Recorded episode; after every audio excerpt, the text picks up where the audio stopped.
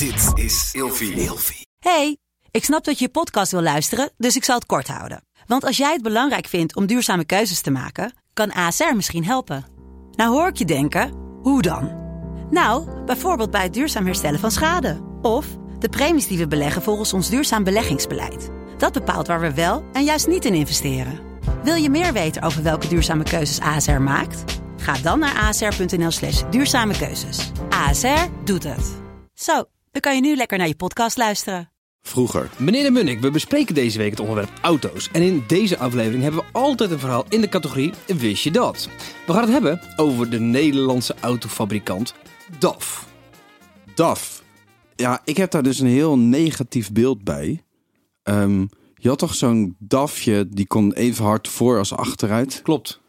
Ehm, Volvo had het ook. ja, maar waarom, waarom denken we dan altijd goed over Volvo en kwaad over DAF? Ik weet het niet, want Volvo heeft later DAF overgenomen. Dus het is basically hetzelfde Mm. concern. Nou, ehm, DAF, ik, ik ken DAF altijd van alle militaire vrachtwagens. Klopt. En Nederlandse voertuigen. Ja. Ik weet ook dat ja, het imago van DAF, zeker bij de wat kleinere autootjes, die werden de truttenschudder met charretel-aandrijving genoemd. Ja, weet je waarom?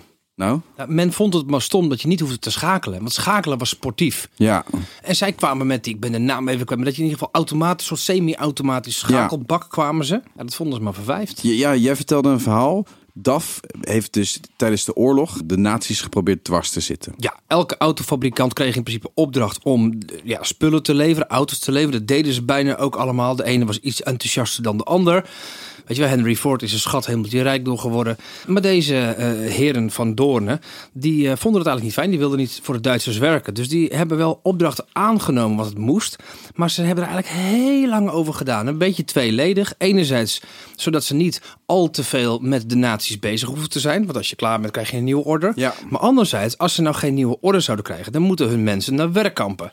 Dus ik denk, als we nou de boel een beetje traineren, dan behouden we ons personeel. En dat is ze op 25 mensen na gelukt. Ja, en dat, dan denk je dus van, oké, wauw, weet je, die gasten hebben dat goed voor elkaar. Maar dan komt in één keer de aap uit de mouw. Ja, een maand na de bevrijding kreeg DAF een inval van de binnenlandse strijdkrachten. En er kwam een onderzoek naar het gedrag van de DAF-leiding gedurende de bezettingsjaren. Ja, Maar de DAF, maar de DAF-leiding die hadden mooi weer gespeeld, zeker. Nou ja, ze, weet je, er, was een, er was iemand die had een aanklacht ingediend. Van ja, ik, ik werd ontslagen toen ik niet mee wilde werken aan die order.